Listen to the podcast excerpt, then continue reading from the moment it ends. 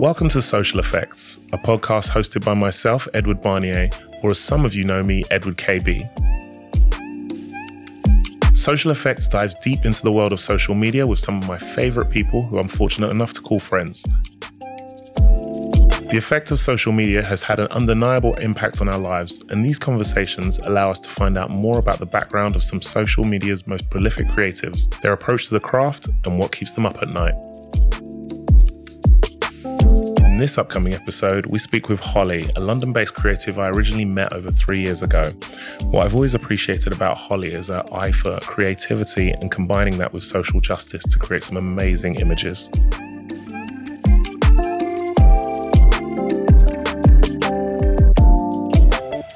I'm here today with Holly Marie Cato. She's an amazing photographer based in London.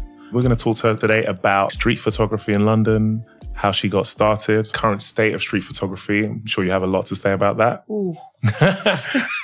And the little things relating to both the female and Black experience of being a photographer, especially maybe a travel photographer around the world, how you're perceived. Sounds great. Good. Hi. If you could just tell us a little bit about yourself and how you got started in the photography game. Yeah, I mean, I have a degree in architecture. I'm not officially an architect. And yeah, that was the plan. I think I wanted to be an architect since I was seven. But I think I always liked photography. It was definitely a hobby. I wasn't any good at it, but I certainly enjoyed it. But it wasn't until, I can't even remember the year now. Was it, when was the Tottenham riots? twenty thirteen? Um, twenty eleven. twenty eleven, yeah, see, wow. Um, but I kind of found myself in the middle of that. And I was there before it turned into the riots. I was there when it was still a protest and it was just by chance. Mm. I was taking backstage photography with a little point and shoot that I didn't even really know how to use. It was the summer I was back in London from uni, so just one summer. And there was a protest happening outside. I was taking pictures inside a theatre, came outside and was like, what's this? I was the only one with a camera, so I started taking pictures. People were happy I was taking pictures because they were like, this is important. Yeah. yeah, and it was just like locals in the area. And I had heard that guy had been killed by the police. Mm. And the family was never informed. I think they said he was armed, he wasn't. And um, it was just the whole injustice of that. So people came out and was protesting and I was taking pictures. And then the protest just grew and grew to the point that it was maybe thirty, fifty people. And then it turned into sixty, then it turned into one hundred. And before you knew it, the whole of Tottenham High Road, which is a big, busy road. But mm. the part where the police station was, this is in London, North London, got shut down because of people protesting. It turned out that via like social media, that just gained traction and people like, come down, come down, like, you know, show support. I was unaware. And to be honest, it was a peaceful protest, but the family eventually left come like the evening time. The sun had gone down. The family and the friends and the people that were protesting actually did leave. And another wave of people was there. Right. And they just wasn't using the same approach. They, it got violent. Yeah, because at the end of the day, their voices weren't heard. Right. The police didn't even come out of the police station to talk to the family who was grieving the death of their family member. Right, right. That's not me making an excuse. That's just me saying this is what happened from my eyes yeah. and my knowledge. But it just turned into something else. And I was still taking pictures, but I was, I was about to ask. So you not being a photographer and at that time, what motivated you to stay when things got or may have looked like they were about to get violent? Here's the thing. I was still taking pictures inside this event. It was like backstage photography of actors getting ready. Mm. So I was taking those pictures and then intermittently I would go outside and see what was happening. Mm. And then I could see it change. And I remember like come nightfall, I saw people in like balaclavas and people were creating Molotov cocktails mm. and were like throwing it and they were throwing rocks and they were throwing. And I don't know what got me to stay. To be honest, in a weird way, it was scary, but there was like this adrenaline rush. Yeah. Can't explain it, but it felt like, I remember after the whole experience, I, I think that was the first time where I really felt alive, you know? Right, right, right. Um, and I just thought, this is what I want to do. Oh, a lot of people know what happened, but like houses got burnt down, yeah, shops got burnt down. Even the building that I was in, people tried to set fire to it, wow. but it didn't light up. And people had turned up for the play that was happening, and I think five hundred people had to get like evacuated by the police. We was getting escorted out a back door eventually, and I just wanted to go off mm. to where the riots was happening, take pictures. And my mum was there, and I went in the direction of where the riots was, and she just grabbed my arm back wow. and was like, "You're crazy, you're coming with us." A lot of the footage, parts of it, you could tell when I was scared, because I remember there was a time where like we all got locked into the building and the caretaker had run off with the keys, and I had to climb up the building, but in parts that was having like renovation work. So it was completely black. There was rats around it. It was just gross. Yeah. And I remember getting onto this rooftop space and like hanging off the side of it with my camera, yeah. really shaky, taking like footage, but I've just never seen anything like it. Do you still have just, that footage? I do, yeah. Yeah, wow. I do. Somewhere. So, you know, it's been archived, but yeah, it's there. It's funny you should say that, because that seems like the first experience of photography that sent you on a certain path. So yeah, so that was the kind of catalyst for me just going, I think this is what I want to do. But even then, I didn't kind of like voice that. I felt it and mm. I knew it. Mm. And then I went back to university when the year started, and I was doing that. Now in hindsight, I think, okay, this was going to happen, because I would wake up before sunrise mm-hmm. and I was studying in Leicester, and Leicester's quite flat. Yeah. But I would just walk in a direction to see what I could find to take pictures from somewhere at sunrise. Mm. And this wasn't even thinking about Instagram. This was on a little point and shoot D S L R, like entry level, that I didn't really know how to use. Yeah. And it was just that passion that was growing. Yes. And then afterwards, I did move back to London. Yeah. And even before that, I'd then gone to New York for a month, and I'd met people on Instagram. And it was just all this story about this passion, and then meeting other people who's also passionate about photography, mm-hmm. but no one at the time was a photographer. Right. And they were all using their iPhones. Yeah. And I was yeah. like, cool. And I'd recently got an iPhone. It's quite late to the whole like yeah. Instagram game. It was just meeting people who I kind of always felt kind of like nerdy about it. It's like it was my own private little yeah. hobby where you couldn't really talk to other people about it yeah, yeah, because yeah. people are taking selfies on Instagram, and I didn't want to do that. Yeah. It's like I instantly found that little nerdy group. Yes. Where it all made sense. So you found this nerdy group in New York first or in London? Yeah, I shouldn't call them a nerdy group, because they were just... They'll listen to this. You know what I mean? But they were just passionate about it, and it was just like... okay, we don't have to hide this. Okay, this thing that I, I guess, thought was nerdy was actually cool. Mm-hmm. And they were cool people. So yeah, the first ever people I met on this app was in New York. I just want to say that being nerdy and cool, they're not mutually exclusive, and you can be both. Right. yeah. But right. Um, I mean, that act of social justice, which was filming the riots or mm. documenting it, mm. that became your style in a way? Or did you draw more from the architecture? I don't know, man. I need to start archiving stuff on my social media. The truth was, when I started... everybody was taking like leading lines photos. Yeah. Like that was just the thing in London. Yes. And I don't know if that's how it started, because I was in New York first. So I did have people in my shots, but mm. came to London, everyone wanted, it was like the Tube or the whatever it was. Mm. And it was empty. I can't remember who, because I would never like show people my work. Right. But I don't know if it was my mum or a friend was like, oh yeah, look at her work, to somebody. And I still don't even remember who that somebody was. Right. It was a guy that was on the street, but clearly someone's friend, and he saw my images and he goes, oh, it's it's all leading lines. Ah, you know. And what? It was just that one word where he went, oh, it's all, no, he goes, oh, vanishing points and leading lines. And I remember up until that point, I kind of thought, this is a little bit good. Yeah. And no, then I looked at it again it, and went, oh, this is rubbish. No, not rubbish, but you know what? Sometimes it takes one person who's not in the game and doesn't know about compliments and insults to just look at your great. pictures and say something, and it just thing. blows your mind. Oh my gosh, it was so good. And they don't mean to. This is just their... It was like I opinion. opened my eyes for the first time again and was like, because that app just was like its own, what do they call it, echo chamber. Yeah, yeah. And absolutely. I opened my eyes and was like, wow. I've just been doing vanishing points like everyone else. Vanishing points, clean, that's it. white and black. Yeah. Buildings that somebody else built, and I'm just taking pictures of. Yeah, so it definitely was architecture motivated to start off. Okay, okay. So, but you start, no, the very start was this yeah. documentation of the streets. Yeah, it was. And probably the mo- one of the most important events in London in the yeah. last twenty years on the streets mm. of London.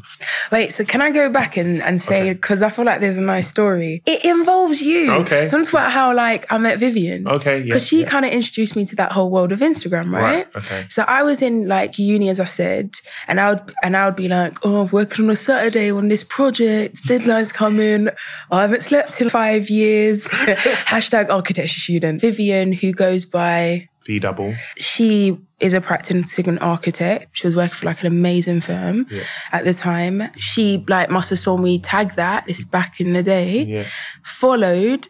And even then, to me, like, she was a big deal. And yeah. I was like, oh my gosh. And she must have wrote this encouraging message. And she just said, like, hang in there. I, I know the struggle, but it'll be worth it or something like that. And then she followed me. And then fast forward now, I'm in New York for a month. I saw on your post, because I'd been following you, you said, oh, my friend Vivian, Vivian is, is coming to New York. York. Is it anyone? Right. And I was just like, oh, Vivian. Like, I don't know if D M was a thing then. It might have been. Maybe, uh, maybe or maybe. a comment. Maybe yeah. I left a comment. And I wrote, I'm in New York. It'd be good to meet up, whatever. Yeah.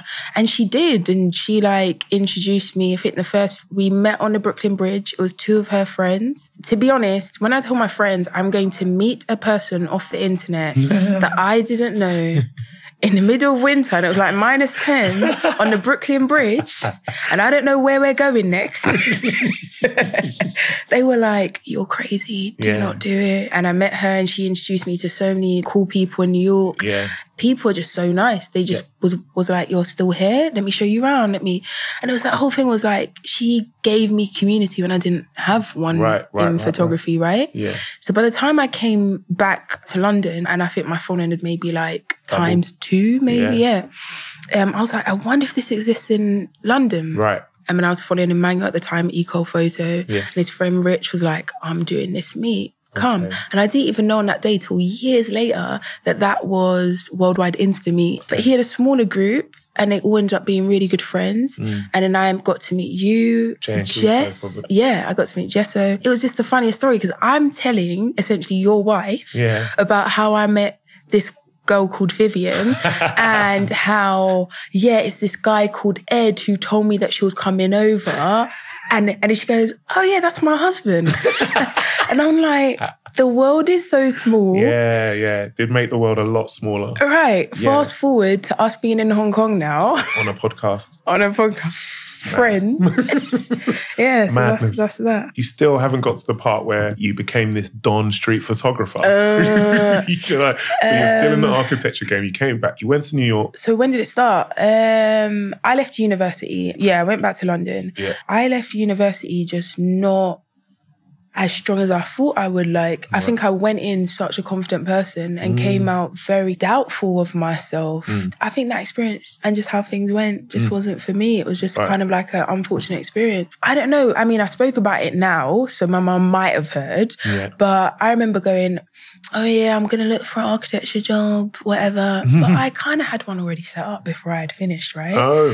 Um, but I just remember going, I don't know if I can do that. Yeah. yeah. So I was like, all right, I'll work on my half-finished portfolio. I'll pretend to apply to some places, but I didn't. I just went out with my iPhone every day took and took pictures. pictures. And I met a few guys who were my age who ended up being like brothers. And we just went out every day for a whole summer. Mm. Honestly, I saw more of London than I've ever seen in my life. In fact, we saw parts of England. We would just get on a train three hours somewhere because we heard about some abandoned building yeah, yeah. and get chased by like wild horses. But it was just exciting. And they started using cameras. I was probably the last one to pick up a camera. I was kind of adamant I wasn't going to. Mm. Um, and I just remember Um, one of my friends just saying to me, like, you know what? You can be a photographer, you know? If you do it, you'll be really good. Wow. And at the time, I didn't even have a camera. Wow. But all you need is that one person to, like, believe in yes. you and to speak the things that you know you kind yes. of felt, yeah, I but really, you wasn't I, bold enough to say yeah, it. Yeah, I really believe that. Hopefully someone who, with some knowledge of the, yeah, of the situation, yeah. right? But you just need one person to just push you in that right direction yeah. with some belief. And And my friends meant it because when I had my first jobs, we were sharing equipment. They would give me their cameras so yeah. I could go shoot that job. And I think the catalyst was, I mean, people do say Instagram, which is true, but the catalyst was always being around people that were better than me. I like stand by this. Sometimes I say this in talks is um, some people get intimidated when they feel like the least qualified, but I kind of always thrive when I'm the worst one in the room. Right. Because it means I get to be the sponge. I get to ask all the questions mm-hmm. and you go in one way, but you come out the other, right? right like right, I can right. go in the least knowledgeable, but I get to be the sponge and just like learn from everyone and yeah. learn faster than if I'm in isolation. Mm. And I think that has been my story, yeah. But is it still your story? Are you still, you're not, the worst I don't one think, in the I don't room. think you're the worst person in the room. So how, how, how does that work? That only works up to a point, right? Yeah, it's true. But you know what? I'm always gaining new skills. So like film, yes. I, I've been making videos now and I just haven't been afraid of putting myself in that situation mm-hmm. and just doing stuff. I remember when I was first like wanting to do portraits because right. portraits was never my strong suit. And I just remember not being good at it. So I was like, I'm going to tackle this head on. Yeah. I'm going to do the thing that I'm not good at. And now the stuff I like to photograph the most is people and yeah. portraits. So what do you think now about the state of street photography in London? Do you feel like there was a summer where you just shot London? Do you feel like that started a trend? I don't know. I feel like if I say we started a trend, no, that's no, like no. insanely... Sorry, it's a very leading question. But do you feel like there are a lot more people doing what you did then? Is that a better way of putting it? Yeah, um, I don't know. It's a hard one because I feel like stuff is always changing. If I'm asking, were we the first people to do street photography in London? No, there's no. been um, one of my favourite photographers is Matt Stewart, who mm. has been photographing London for many years. Mm-hmm. Beautiful work. But um, the scale of the app that you were using yeah. gave you an audience yeah. that pre-Instagram would not have been seen. Right. There was a time when I remember me and my closest friends is Ecole Photo, Emmanuel Cole, Harmafi, who just wants to go by the name Harmafi. He's a don, he can do that. And then Vincent Chapters. And then the truth was, was like, I remember there was a time when we were the youngest people on that. Mm. It didn't even feel like there was people younger than us. Yeah, yeah. And now we're going on and it's like, man, these kids are fourteen yeah. and are sixteen. Yeah. yeah, we were in the many ways the faces that people were looking at and mm-hmm. looking to, and especially people that were younger, because we were doing something that wasn't the same as other people and we were taking risks.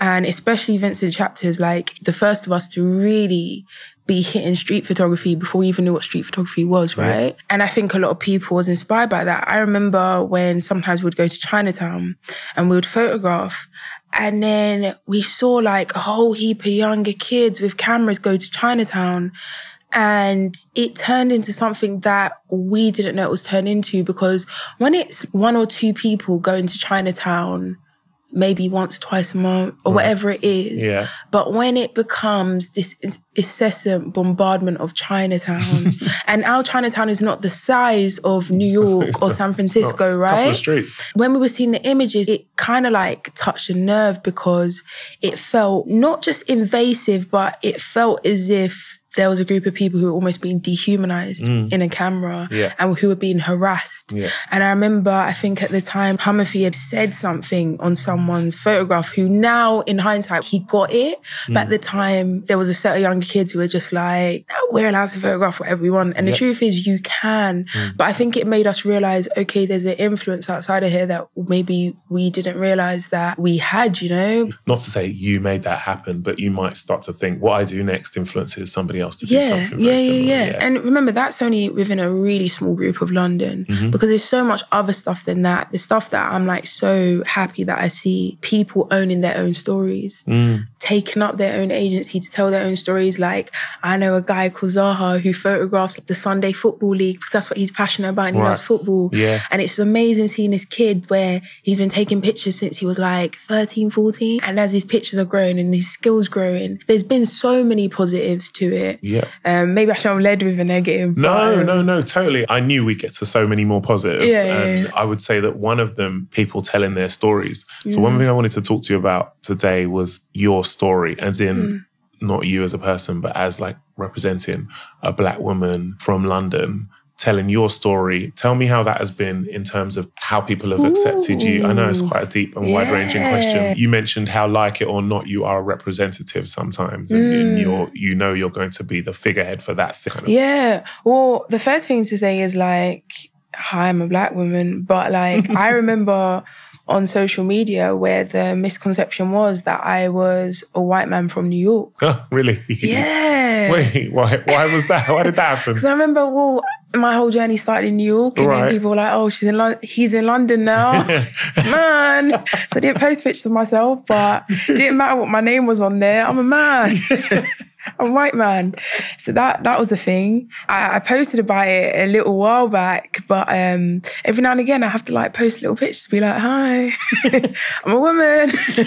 Because I, I remember being invited to an event. The person who said it wasn't the person who invited me, right. But he was one of the organisers and was like, oh, I didn't realise you you was a woman. And I said... Holly? Yeah. And he goes... oh, I, I never read that. I just read at H underscore Cato. Uh, okay. And I was like, oh, but I posted a picture of myself a little while ago. And he goes, oh, I thought that was the photographer's girlfriend.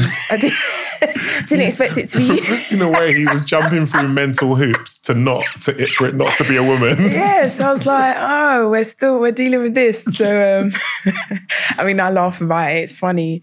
I think one of the biggest examples of being a black woman and representing kind of like everybody Yeah. was me going to India. I went to India, what, maybe two, three years ago now? And I was there for a month. Half of that month was by myself, and then my best friend joined me out there.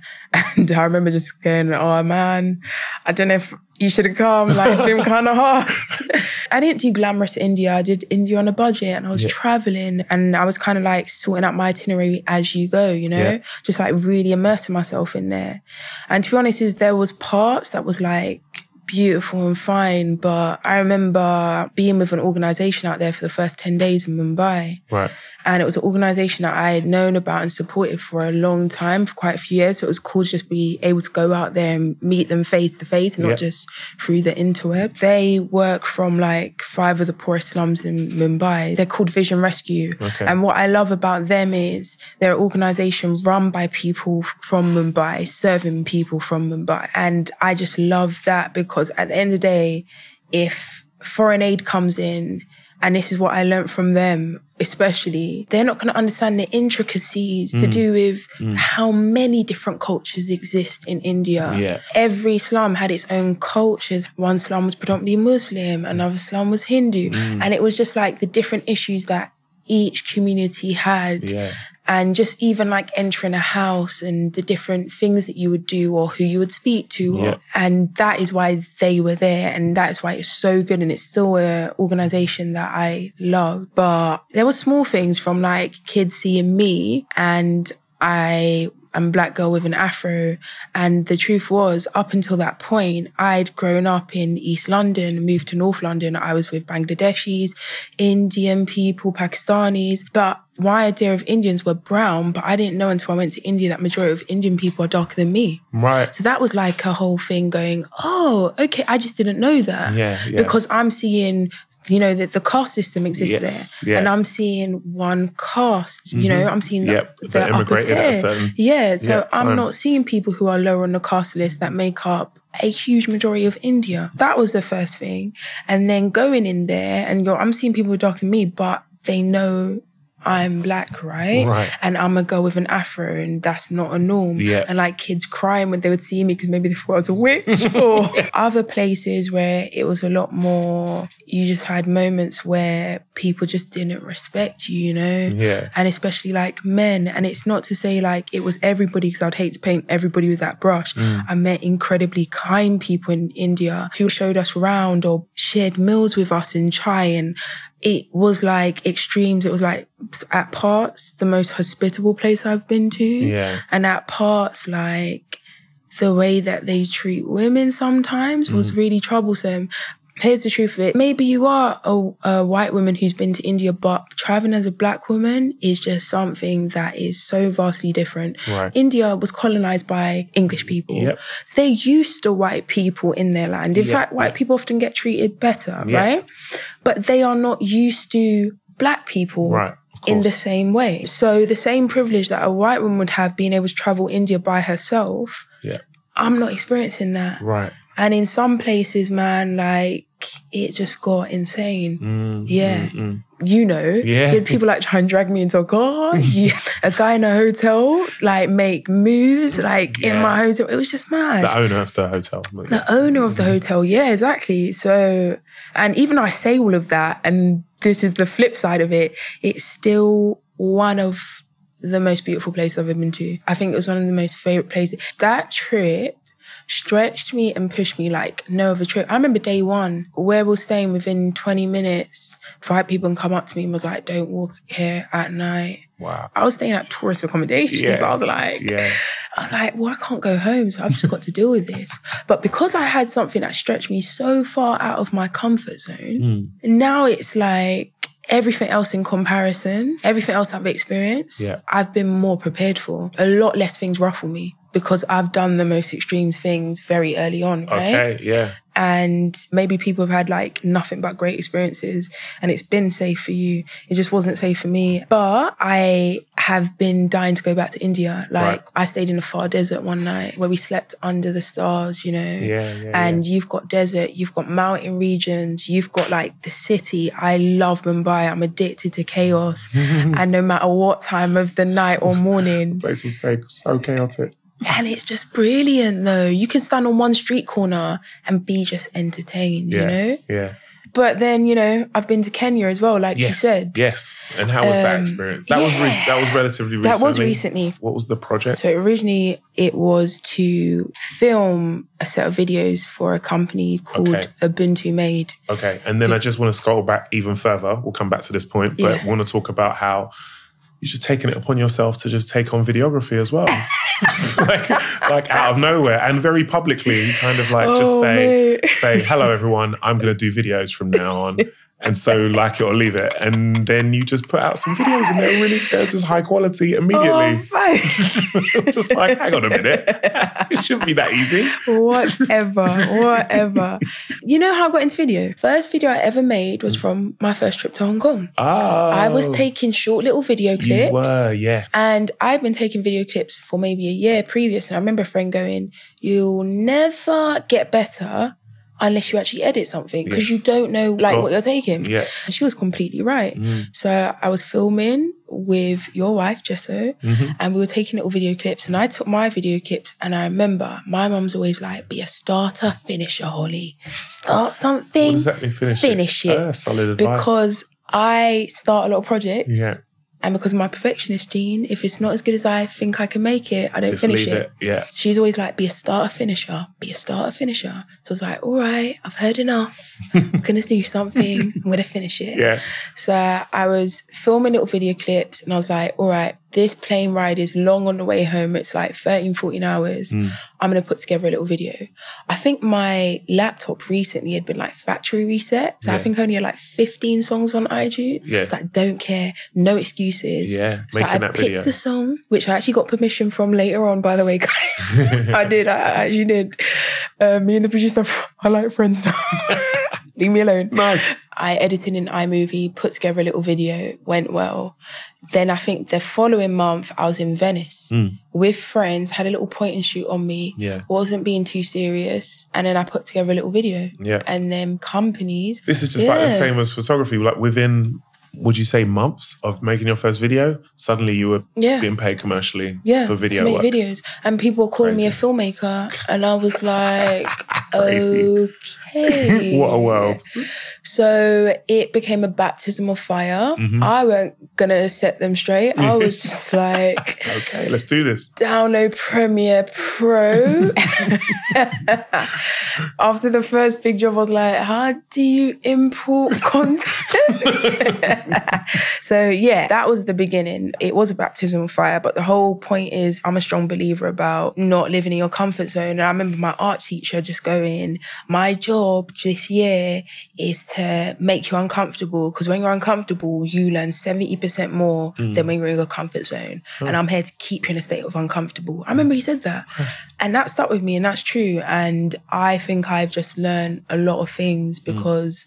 I've been uncomfortable and I've had yeah. to just learn it because yeah. it's either sink or swim. I'm always like, well, God doesn't set me up for failure, so it has to be good. And that was that, really. Mm-hmm. You were hired to do this job in Kenya. Make a set of films for this company. Eventually, it ended up including photography. Mm. But they kind of said to me, well, you know what? We've just done a Kickstarter for these shoes. They're Esper Drills, but they're made in Africa, so we're calling them Afro Drills. Okay. Nice name. Okay, you yeah. can go buy them. The people that had backed the top or whatever, we're putting them on a ten-day tour of Kenya. Do okay. you want to come? Right. So I kind of dropped everything, was like, yeah, I'll come. Cool. Okay. Cool.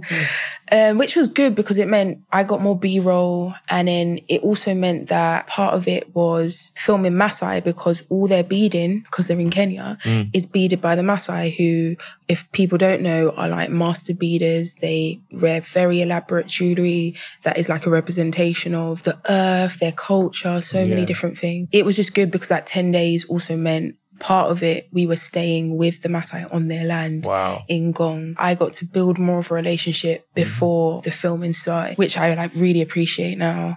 Going to Kenya, it was different because that was only my second time ever going to a Black nation. Before right. that, I went to Lagos, Nigeria. It was different because I was going with essentially a fairly big group of Americans who were white. So it wasn't like I was going to fit in, but it also, Kenyans knew that I wasn't Kenyan. Of course. And I've always kind of had this othered thing, right? Yes. Of not, of kind yes. of like sticking out. Yeah. Like when I'm in Ghana, anybody can see I'm not Ghanaian somehow. Right, but right. obviously a daily occurrence in London can be like, where are you from? you know, so yeah, you're definitely an other. So it, it was still beautiful, and it's like amazing going to a Black nation where everything default is Black, because I come from England. Yeah. So that's just not my norm. I think that was what I loved about Hong Kong though, what? was that like the default wasn't white. It was just so bizarre for me. It was just like, wow, look at the billboards, look at the, yeah. like just, you know what I mean? Yeah. Just not yeah. seeing yeah. that for the first thing, time. But it takes time to, you picked but, it up pretty quickly. But, but no, yeah, no, but it was like really that. impactful too. It was like, yeah. wow, you know? Yeah. Just because that has always been the our norm. norms. Yeah. yeah. Yeah, going to Kenya, amazing. In fact, it's like one of my favourite places now. You had asked originally me carrying my Blackness as a Black woman, I guess. Yeah, yeah. And um, you would just see subtle things. I don't know how people greet you. They would like want to know about you because right. Right. essentially I'm the tourist. Yes. Going to some places where they've not seen. And this, I'm not saying Nairobi, but like we were traveling, right? Yeah. And we're going to places where they've not seen Western Black people. I remember yes. we were being introduced to young people and kids, mm. and we one by one had to say where we were from. Yeah. And I said, England, London, and everybody laughed. And they like thought it was hilarious. So like, like you made a joke. You're not from London. It's not what it's not what London is like. It's not what yeah. England looks like. Yeah, so yeah, then yeah. I was like, oh, I'm from Jamaica, you know. Yeah, yeah. And they were like, okay, okay. that that's acceptable. So it was Again, all of that. Putting their stereotypes on you. They're like, I want to hear what I think. Okay, yeah, yeah, don't yeah. try and give me any new it information. It was just hilarious. And uh, to give reference, like, yes, I'm from mixed Jamaican descent, but I've never been to Jamaica. My mum, for the first time, went to Jamaica this year. Wow. And they both parents had never been to Jamaica. Um, so but still, you were in this place yeah, where the only yeah, acceptable yeah. answer for them was you from Jamaica. Jamaica. yeah, yeah, yeah. So I just remember like meeting the Maasai tribe that that company works with and having a really otherworldly experience wow. where I just connected with one of the women when we was being greeted. And I just have a big thing when you're meeting someone, especially like that, mm-hmm. I can't come in with my camera, like cameras yeah. in a car. Yeah. I'm just coming to meet you. The Maasai often greet you in song uh, and are, dance. Are they, um, do they get a lot of this? Like the tour groups come into? I'm sure there are tourism Because I was gonna say, groups w- where like Maasai come and, but this tribe yeah. was like really far out. Oh, okay. And there is like no road signs. Like you have to know where you're going by. When I say where we was driving, just, I don't understand how people would have found yeah, yeah, yeah, yeah. where the place was. It baffled me. Because it literally, no road signs, nothing. It's not a tourism thing. So it's really leave your camera in the car. Well, I mean, it's not to say you can, but I'm just like, I just want to experience. You're yeah. greeting me. I'm yeah. just, and it's about that thing about like humanize, you know, like yes. you're not just a picture, yeah, you're a person. Yeah, yeah. It was just very beautiful. And pretty early on, I saw like one of the elder ladies, and she turned out to be one of the elders of the tribe. She kept looking at me. I was looking at her, and I was just like, you know, you go over, you like greet each other, and we're greeting everybody. And then by the end of the first night, there was a translator, and I was like, we had just kind of been hanging next to each other, and she yeah. doesn't speak English. Yeah. I just said like, you're my favourite. Huh. And I and, and I just kind of said, to her. I kind of just said like really, almost flippantly, but I said like, you're my mom or something like that. And she, to her, the woman said, you've given her a great honour. Wow. And then that was it. It wasn't flippant to her. She was just like, yeah, And next thing, there was a massive campfire. The tribe was there. And she just was like, I've got nine children, but today God has blessed me with the tenth. Wow. And, uh, and everybody was greeting me. And I met the siblings. And I was given a Maasai name from one of my brothers. Wow. And uh, it was just very out of body experience. Yeah. And uh, during that whole time there, man, you just kind of like spectating to you actually being made to feel so... I mean, they are so welcoming. They were teaching me the songs and the dances and what jewelry meant. Yeah, it was just something so beautiful. So even the following week, after ten days, when I went back to like film, yeah. and then we did the filming, and now you know people by name, you know? Yeah. And you know like people's quirks and who's shy and who's... and. It becomes so much deeper than, yeah. oh, this is just a job. Yeah, yeah, yeah. And it was so good that you left your camera that first time, I guess. Yeah, that, yeah, yeah. It's funny that you can go from, if I just take you back to the Tottenham High Road, right? So yeah, you're yeah. in the right, right place at the wrong time with a camera.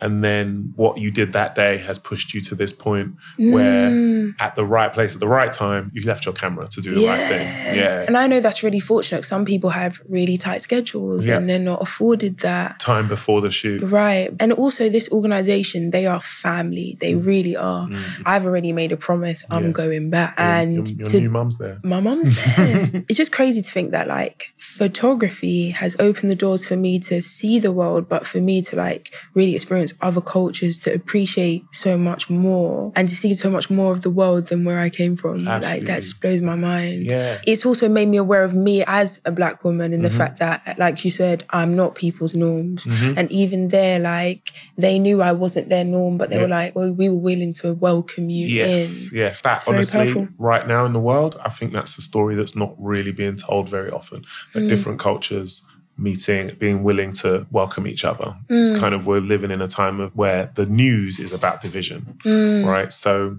I think it's pretty And cool. I think for the organisation too, for them, like they definitely saw how different it was when they brought a black person, yeah. a photographer in, yeah. because how different it was for the women that they had who aren't just Maasai, because they hire Kenyans to see a Western black woman. Yeah. It just flipped the switch. It was just so different. I love it. It's something that's quite unique to your experience that I, I wouldn't know many people that would have been able to do that, knowing that there might be some negatives and there might be some people that don't see you as... Your British other, basically, you're just other. Yeah, yeah. yeah, I love that word. I feel I'm yeah, gonna start using that more but often. But it's true. You're, you're an other you, in England. And you, and you, you're an other abroad. Uh, yeah, yeah. It's, if it's, even if I do go to Jamaica tomorrow, you're an other. I will be called I'm, England or London. That's yeah, what they'll call me. Yeah, yeah, yeah. So it's just like, where is my place? And then obviously, I said I'm from mixed descent. Yes. Like I am definitely a black woman by skin. It's just I, so interesting how you're othered no matter where you go. Yeah, you know? I just find myself saying I'm a Londoner. Like, yeah, a lot. I say it all the time. That is just me. If you want some detailed breakdown, then yeah, fine, I'll give it to you. But um,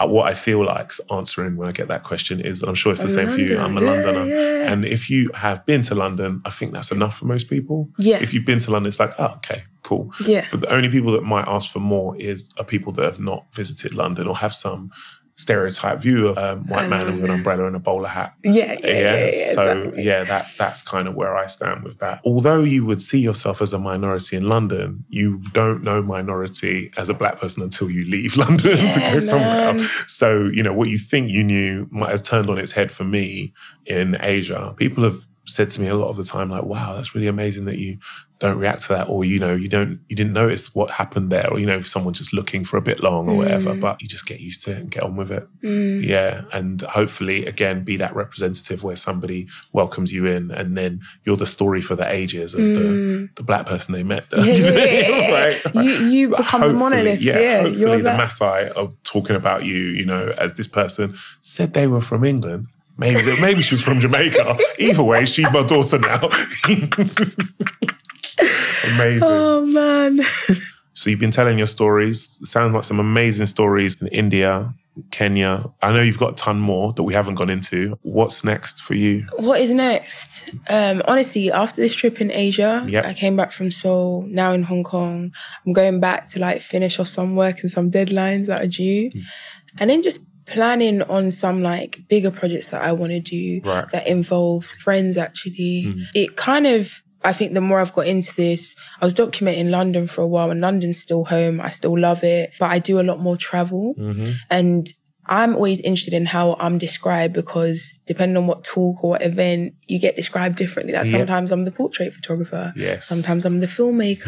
yeah. Sometimes I'm called, what was it the other day? They said, they said the, the power, power blogger. I was like, power blogger. Okay. I, I don't have a blog, but. Amazing. But um, what I do is I do a lot of travel, but mm. my travel photography is always from a people perspective. Right. Without kind of intentionally, I want to show like what travel photography is for me. And it is from a people's perspective, but it's like, can I go to different countries and like engage with different cultures and take portraits? And it doesn't have to be just landscapes and beautiful views, right? That's what my uh, travel photography looks like. And it's just kind of like honing that in, making that like my message is yeah. that it's always from the human interactions. I think yeah. someone in the D M said, you always have some type of auntie, no matter what world, no matter what country, country you're in, dressing you. And it's true. I went to Morocco it's true. And, and the lady's going, no, you got to wear these clothes. Come here, meet us.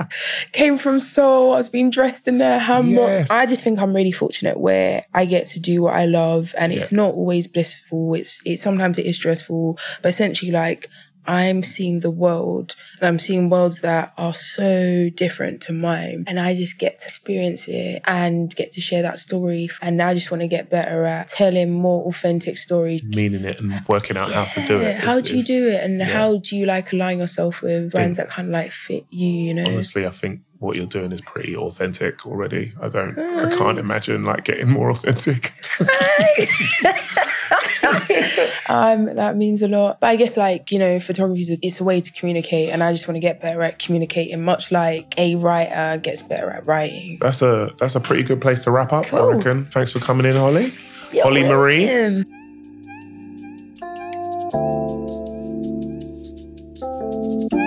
Tune in, and if you have any comments or feedback, please message me on Instagram.